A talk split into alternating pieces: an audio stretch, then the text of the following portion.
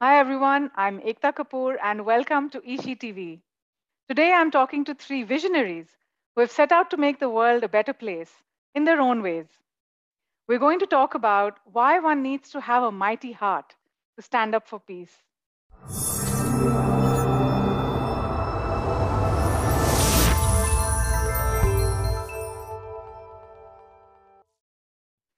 My first guest today is my role model and mentor, Dr. Scilla Elworthy.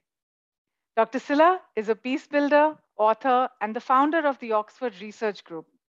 Her work to develop effective dialogue between nuclear weapons policymakers and anti nuclear groups earned her a Nobel Peace Prize nomination three times. She wrote the book, The Business Plan for Peace, in 2017, which is now a nonprofit that supports societies and governments in how to prevent destructive conflict. During the pandemic in 2020, she also wrote the book Mighty Heart, which is what we will talk about today. So, hello, Dr. Scilla. So happy to have you here. Aekta, you are one of my role models, so I'm delighted to be here with you. Thank you so much. And our next guest is Kawtar El Alaoui. She's a trained lawyer, an intercultural mediator, and coach. She has lived and worked in five different cultures and is committed to the idea of harmony and unity in the world. She's an expert in the field of transformation, and she equips people with the tools for connection, understanding of self and others, and inner peace. So, hi, Kawtar. Thank you for being here today. Hi, Aekta. Thank you so much for having me today. It's a pleasure to be with you. Our third and final guest is Nienke van Bezooijen, an international coach for public speaking and transformation. She's a licensed HeartMath, math trainer and is co-initiator of the Building Bridges movement, an international peace movement that's taking place in September 2021 and on International Peace Day. So hello, Nienke. Thank you for being here today. So wonderful to be here from the Netherlands. Great being part of it. So we'll start today's discussion with Dr. Scilla. Dr. Scilla, what are the key takeaways uh, from your book, Mighty Heart? And why did you decide to make this into a program that's starting next month? We've been learning from peace builders in all different parts of the world, people facing really tough life and death situations. And we learned that those who are the most effective in calming and bringing about a resolution to conflict are those who have done what we would call the inner work. In other words, they have looked at their own fear, they've examined their own anger, they've really um, introspected, they looked inside either in meditation or in yoga or in different disciplines to um, recognize what a, an individual is thinking and feeling when they are in a very tough situation. Because what we know is that until we've recognized our own fear and our own anger and our own self doubt as well, we are often handicapped in our fundamental standing up against injustice.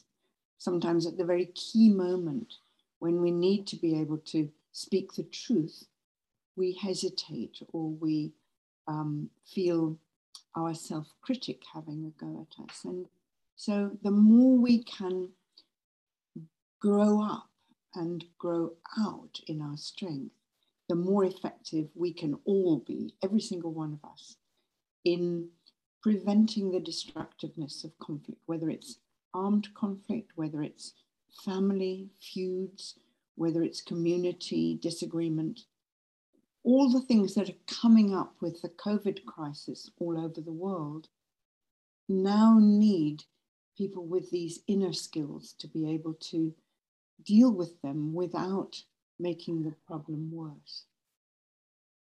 What is the what is going to be the uh, you know your plan for the program that's starting in september? Well we offer a 10 module program and it's designed to start with where you are as a person who's concerned about some conflict, whether it's local or, or global or national. And so we ask people some three questions to find out what they're really passionate about. Because it's where our passion is that the energy is for change. For example, if um, if a 19 year old is really concerned about wounded animals, that's where their passion is. If uh, somebody in their early 30s is really concerned about refugees as a result of war-torn, war-torn societies, that's where their passion is. And it's that deep caring that we have for the things that break our heart where the energy is for change. So that's where we start. And then we progress weekly, one module per week. And we deal with things like um, how good are we at listening? Because almost everybody thinks they're really good at listening, and most of us are not. Most of us are thinking what we're going to say or thinking up something that argues with the person or whatever, instead of really listening. And when we learn to d- deeply listen, to the extent that we could feed back to the other person what they've just said, that's the secret to the resolution of conflict. Because when an angry, bitter person has been truly heard and even fed back what they've already said, that's the way that they begin to calm enough that they can listen to the other point of view. So that's the second module. Um, and I'll just tell you about one other because they're all very exciting modules. Uh, and that's the one on the inner critic. Because if you ask a room full of people, is there anyone in this room who does not have an inner critic? Nobody raises their hand. Everybody has that voice that sits on their shoulder and says, You're not doing very well. You didn't do that. I mean, you could do a lot better than that. Or criticizes us, sometimes late at night. And we're often, even people at the very top of their profession, great generals and bureaucrats and diplomats are hounded by what they call the imposter syndrome. They think they are an imposter, they'll be found out. So, what we do is to enable people through a very, uh, very convincing and quite daring exercise how to confront and eventually make an ally of our inner critic when you complete the 10 module course, including all the exercises that we give you, we put people in groups where they can discuss these things in a threesome over the weekend. Um, and we give people homework to do with a lovely exercise book that they can fill in their own responses to all these issues. And we bring you right through to the end of the course, which is like uh, enabling you to see how you can be in service to the planet and to your own community. Instead of, if, you, if the mantra of last century was, What can I get? the mantra of this century has to be, What can I give? So the, the planet needs us to be doing exactly what you're doing, Aekta, what Kawtar is doing, what Nienke is doing, is putting ourselves in service of um, the resolution of conflict. Thank you so much for sharing that. And I'm really looking forward uh, to joining this course next month. I think it's going to be one of the highlights of my year 2021. Uh, I'll go now to uh, Nienke. Um, so Nienke, you're a co-facilitator uh, at the Mighty Heart program. So can you tell us a little bit about it and what's the kind of work that you're looking forward to achieving through this? Well, uh, when I, I read the book Mighty Heart first, I knew there was so much to it. I recognized such a lot. And what I, I really loved is just going through the 10 weeks myself when we did the first course. Um, I'd done a lot of what so to quote personal work, know, inner work quite a lot. But this this program is so beautifully built to go through deeper layers, deeper layers, and, and unpeel the hidden parts that at the end I really felt even stronger that I can be at service for for peace. And I'm oh, I always say I'm born a mile away from the International Peace Palace. And I've been hiding my contribution um, for peace for a long time. But I'm really, really um, strengthened to step up. And as a speaker coach, I always say I provide the world with a voice. So, how about the voice of peace? And I can say I took a stand for peace during this course. So, that's what I got out of it. And as a co facilitator, it's such a, a joyful, beautiful experience to be with the participants and to to see their growth their their questions their their their whole journey and and at the end see transformed people so um, yeah it's wonderful just to to be a co-facilitator uh, with Kawtar and and dr Scilla just to to make it work for so many others because i feel this work is so deeply needed in the now now more than ever so yeah i'm looking forward Thank you. Yeah, I have, I have, I have a couple of questions, but I'll come back to you after I speak to Qatar. Um, so, Kawtar, coming to you, uh, you're also a co-facilitator in the program. So, how did you get involved, and what is your vision for this? Well, I got involved in the program because last year I reached out to Dr. Scilla to interview her about the link between inner work and leadership outcomes. And that came together from years of uh, doing the inner work myself and supporting others in doing their own inner work. And I just started noticing um, these patterns of when people, and especially leaders, do their inner work, they really move to a space of leadership from service. And it's a, such a more empowered place, such a stronger place where they're able to be responsive instead of reactive and they lean into this space of um, really taking time to create the alignment that creates effortless action and aligned action. And seeing that and coming onto the course myself i did the course with dr Scilla afterwards uh, in the first one. And there was just such um, level of alignment between the work that i do everything that i believe in. I had myself taken a stand for peace along with Nienke uh, that year before. And when i was asked to get on the course and to be a facilitator it just it just clicked. It made so much sense. It was just the right next step for me. Uh, and of course it was such an honor and a privilege to be along with dr Scilla doing this work with the business plan for peace and with Nienke. and from there my vision for this work it's really i think everyone needs this work to be honest. I think it needs to be embedded in our schooling system at a very young age but looking at the critical time that we are in today, Aekta, and, and just the history of uh, humanity, we are at such a critical threshold. I think it's important that this work reaches places of high impact. Our leaders are exhausted, constantly reacting to what's happening in the world.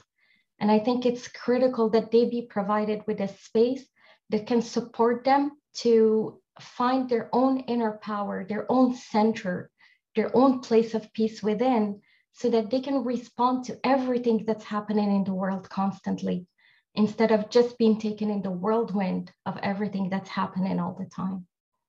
And so I really hope this work reaches leaders in high places where it's most needed. And also, Kawtar, you've lived for three years in India. So uh, can you can you tell a little tell me a little about that experience and what do you find um, you know similar and different with the other cultures you've lived in? Yeah, well, India was a beautiful experience, and for me personally, it was a very deep journey of finding myself, uh, of exploring who I am. Um, I got certified as a coach in India. Um, I'm affiliated with Leadership That Works India, which is a coaching school. And I really, for the first time in India, found a group of people who were committed to living their values and who were having a real impact on their communities, living from a place of alignment. Um, and also exploring the diverse spiritual beliefs that exist and coexist in India, Uh, for me, coming from Morocco, where there was also diversity, it just I just found it such a natural place to figure out how do we create harmony and what is it that creates this connection as well. And so India for me personally was just a place of exploration of uh, putting the dots together, if I can say it that way, really. Um, and it was, of course, it is different from any culture I've been in. It has such rich diversity, more than any other place I've visited or I've lived in. And I think that's truly the beauty of India. I think that's the gift of India. It's that just diversity in everything, uh, beliefs, and you know, people like from so many different um, backgrounds, so many languages in India. It, it's just beautiful to to experience that diversity. Yeah, my my husband and I speak different languages and different mother tongues, and I don't even understand his language. So we only communicate in English. but yeah. that's yeah, it, there is a lot of diversity, that's for sure. we, we we make our peace with each other's cultures. Uh, that's that's true. That's true. Uh, Nienke, you talked about um, know transformation, uh, and I think uh, that's a very important theme even uh, for the program, and uh, generally also I think when it comes to uh, creating impact in the world, um, a lot of people, including Dr. Scilla, have made this point again and again that without the inner transformation, you know, it's it's going to be tough. so, mm-hmm. so would you like to talk about your experience in that, Nienke, in um, you know working with people and with organizations yeah yeah what i what i noticed there's so much buzz in in how people brand themselves connect um, on social media without depth and from impulsive actions. Um, i can see a lot of of trouble happening also very much in leadership. So what i experience in doing the inner work is the calmness. And the, the clarity of mind. And I, I will share a, a snippet uh, of what happened to me because two years ago I was diagnosed with a benign be, uh, uh, brain tumor and I became deaf on one side. So the inner work is the silence you know, and the more deaf I became, the better I could hear. And that's also because of the mighty heart. Because if you really look what's going inside you, there's such more clarity in the ear you can have for others. And without a listening to others, it's not going to work. But if your own inner voice is shouting over you over and over again, um, it's it's difficult to make that impact so knowing yourself first is so critical um, before you can really be in service of others. And yeah, that's important. And I got very much encouraged by Dr. Scilla's work because she wrote another book, Pioneering the Possible. And in there, um, she describes also that she had some brain issues uh, when she was in South Africa. So that was really bonding. So we understood and to make it work it's it's if you understand that you you come from a place of clarity within or at least have the tools to clear yourself. The impact on others is bigger.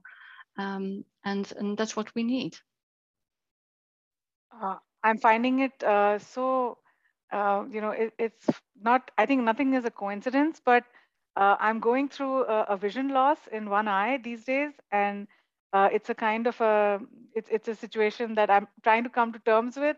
And like you're talking, you just talked about how you need to do the inner work. I've been doing a lot of inner work. Yeah. Uh, I think I went through the five stages of grief. I went through the denial, the anger, and you know, so everything. I'm gradually coming to the acceptance part. And uh, you talked about hearing your inner voice and I think for me, it's my vision. Um, yeah, you have a clear vision. I'm pretty sure. Pretty sure. There's one more thing I would love to say because when you did the introduction, you said uh, Dr. Scilla is your role model, and and I think Kawtar and I can both say, oh, Scilla was a, a real role model uh, in the educations we did. But there comes a point when you know yourself really well and you've done the work, you become an ally because a role model is nice know it's someone you can be inspired by but how about for all your viewers get to the next level and become an ally of your role model because we can't live by role models only. We have to step up. If we do our work and you will have a clear vision and i will hear and we all have our different ways of getting there but just becoming an ally with your role model that's what we need.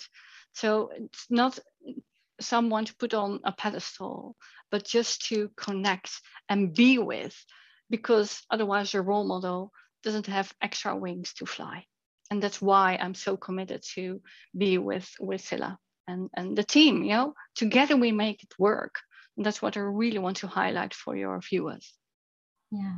Oh, Nienke, I, am so glad you said that. Um, it's so important because we haven't got time for any hero worship in this work. We need to know that we're all standing shoulder to shoulder and helping each other understand better all the time. So it's a very uh, sisterly and brotherly, but sisterly particular uh, in, in the way we work together. Thank you. And, and actually, Dr. Scilla, you also talked about how the first uh, uh, part of the program is about uh, each person has their own calling, right? So there are as many, uh, you know, peace plans that can be made in the world as there are people because each mm-hmm. person has their own particular uh, mission, right? That that's part of the what, what you've developed.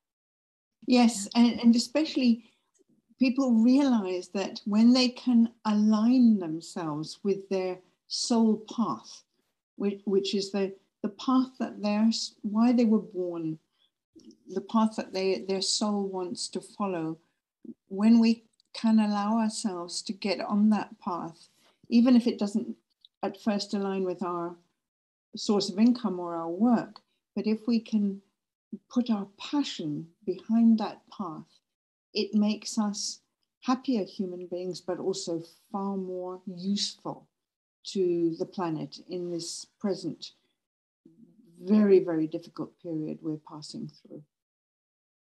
Yes, that's right. Kawtar, you were saying something. Yeah, I was going to say that also part of this work is doing it in community. And we do have a community that is forming with the Mighty Heart where we come together um, and it's all a part of that stepping up that Nienke was talking about and becoming an ally. And so it's a community that's already connected around the shared purpose and where we have tools to support each other. And we keep supporting each other's and growing our visions. And I think that's such a critical component and beautiful component of discourse and the community that Dr. Scilla is creating for this work. You also talked about uh, the idea of effortless action uh, would you like to expand on that? Yeah, absolutely. It's um, the idea of effortless action actually came to me just through noticing with clients that we have this tendency to want to force outcomes, this tendency to try to get outcomes from our mind because we're conditioned for that. And God knows I've myself done that so many times. and yet, what I found, Aekta, is that when we actually pause instead of going to frantic action, precisely at the moment when we feel most um, lost, confused, unclear, if instead of moving into action, we pause and we take time for that introspection that Dr. Scilla was talking about, the inner work, something happens that when we're ready for action, when we connect with our intuition and we know the right path, there is often a simplicity in putting it in action that our mind would never fathom. And that's what I call effortless action. Um, and also, usually the right allies come to us just through some synchronistic events. And so that path of effortless action is so much more than, so much easier than our mind would ever know, so much simpler, and yet so counterintuitive to the way we do things right now. Uh, and that's a beautiful thing that leaders can step into because in the long term, it actually makes their own jobs and their own life and decisions a lot easier and puts them in flow. I think also the pandemic has really changed the way people are working, connecting, uh, the way they're leading. Uh, so it, you know, I think even organizations must have realized that uh, just uh, having a list of rules uh, and having your employees sitting in the office the whole day doesn't mean that they're more productive uh, when a lot of people can achieve the same thing or even more at home. So, I mean, th that's just one example, but then there are so many other ways that rules are being redefined, rules of work, rules of the way families are functioning, uh, the way governments are functioning, uh, you know, free mm. speech, uh, the questions of, um, you know, what is what what is free speech, and uh, you know, mm-hmm. where does where does respect for another human being come in there, and uh, and where does also uh, the liberty to really stand up to your government, you know, so that all these questions are now coming up during the pandemic. So, would you like to talk, Qatar, about uh, about this question, especially since you've lived across so many different cultures and you must have noticed these nuances. Yeah, I mean, there are so many. And for me, I always say context is everything. And working really below the surface is what really matters. And so, as much as there is what is above the surface that we all can look at and start to judge, it's really in looking at what is this for me? What is my relationship to this experience? What is my relationship to this rule? And then from there, finding our own center with that. And that's when we can start to create change and creating it from allowing others to also find their own center. That's true leadership. But when we're imposing uh, rules on everyone, just by the fact that it's everyone, there's already something oppressive in it because each person has their own different needs, their own different um, uh, alignment, if we can call it that.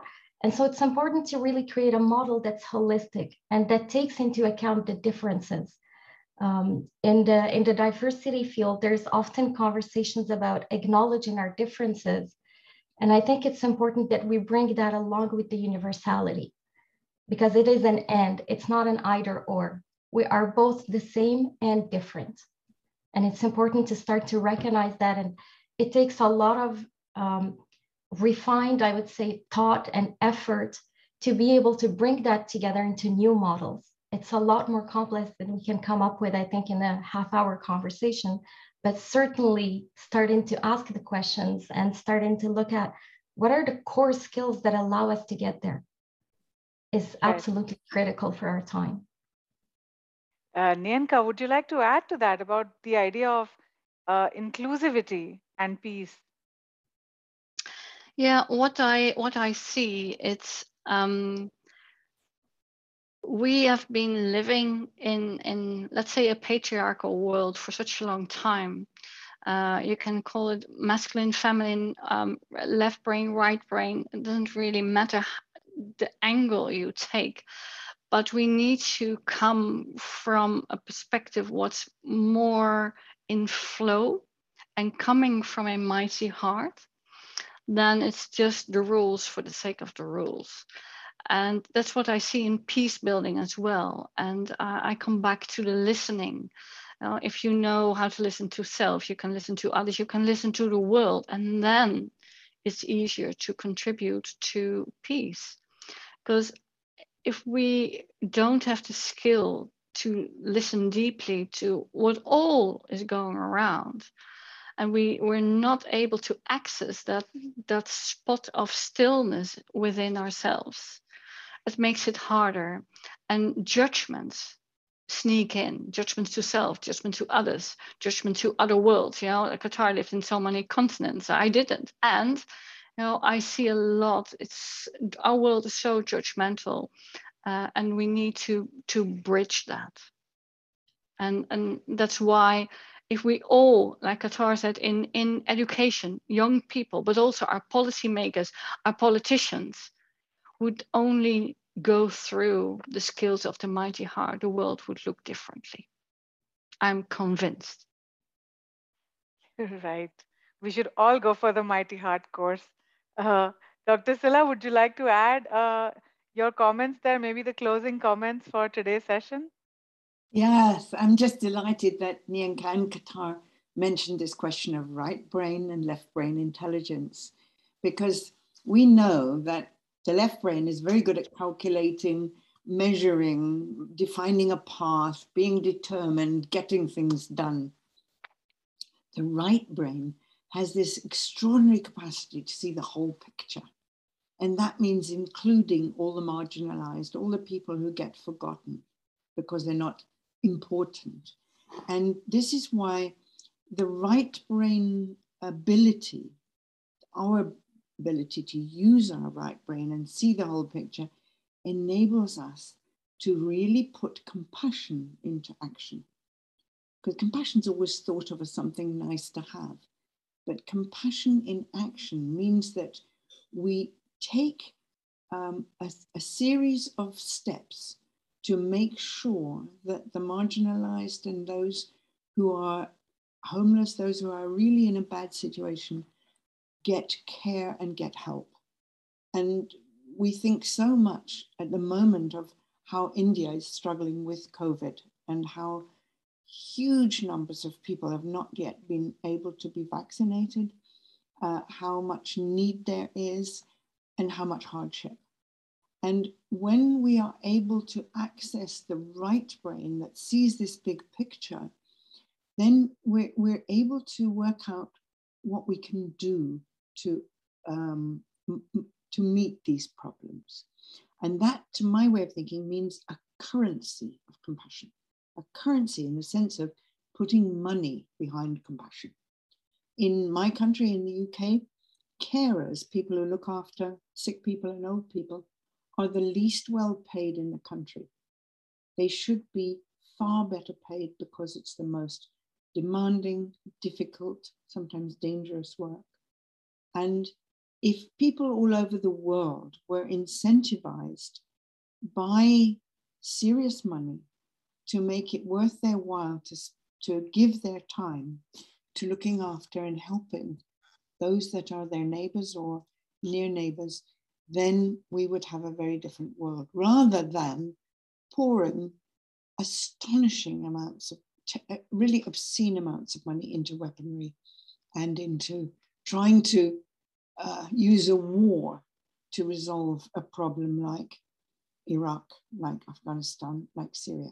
All these wars have failed in what they set out to do at the cost of trillions of dollars and many thousands, hundreds of thousands of lives have been lost. Whereas if we had used the skills of the mighty heart in those situations, we would have a very much more peaceful world by now. So that means why people at all levels of society, and we're now introducing these courses into the training of soldiers, into the training of leaders, into the training of politicians, that they can pick up these skills and get them in their DNA, if you like, into their bloodstream, then they'll use them throughout their lives and make far better decisions instead of just, mm, you know, going for what makes the most money or what looks well in the media. We need, the whole human race needs to make a leap in our perspective and our consciousness. And it's up to, I think it's very much up to us women to make sure that that happens. But uh, you know, you've done so much work uh, with governments, and uh, you worked in, uh, especially with nuclear, uh, you know, nuclear arms. Um, why haven't, uh, why hasn't humankind incentivized or rewarded Uh, people who uh, love and give, and why have we made it so lucrative to hate and kill? I'm, I'm afraid I don't want to be sexist about this, but the fact is that most of the people who've risen to power in our societies are male. And they've been reared, many of them, on legends and stories and history and a, a personal experience that might is right, that being having the most weaponry or the most money or the most influence is what makes a person worthwhile. Um, and that has led to chaos. Basically, if you look at what's happening in Kabul in Afghanistan right now, it's this kind of chaos that it leads to, that kind of thinking. It will never work. So that has to be replaced um, by a very serious, very determined methodological way of instilling the kind of skills we've been talking about for 45 minutes, and that you so beautifully support that in your magazine, eShe, and in all your gatherings. Um, it, I, I will do everything I can to support your work because I believe you're right on track with what you're doing. Thank you so much. And I do hope, uh, I'm looking forward to having you with us at the South Asia Union Summit uh, next month. Uh, that's also part of the work that's been inspired by by you actually. And uh, so it's it's eShe's contribution to uh, you know giving a platform for women's leadership from South Asia. So I'm really happy that uh, you're on board with that as well, and we have your blessings for that. So thank you so much for being here, uh, Nienke, Kawtar, Dr. Scilla, and I hope mm, uh, you know the Mighty Heart course. Of course, a lot of people have already signed up for it, and I'm looking forward to being there myself. Uh, and I hope everything goes great for you all. And if, if you want to share anything, uh, yeah, please go ahead. Well, I want to say we're proud of you, Aekta. I'm really proud of you, the work you're doing. And I'm thrilled that you are joining our course, and I hope you'll bring many of your uh, leadership colleagues with you. Thank you. So thank you. I would, love, I, yeah. I would just love to say uh, we start on the 7th of September just to to let the people know okay you know you've still time to register um, we start on the 7th and we run for 10 weeks and uh, I would love to have many of, of your part of the world as well because we do it all together as, as Dr. Scilla said. Yes. Kawtar, any last words? Thank you very much, Aekta. It's been a pleasure to be with you, and we definitely look forward to having many, many women and potentially men as well, because the course is open to both. Uh, join us on September 7th. I, I really think we need people from everywhere right now, whoever feels called to do this work. Yes, absolutely. Thank you all. Thank you so much. Thank, Thank you very much. And Thank you. the details about the course are in the article below. So please click on the links and do join. Thank you. Thank you. Thank you for watching. Visit us on eshe.in and like and follow us on eShe World.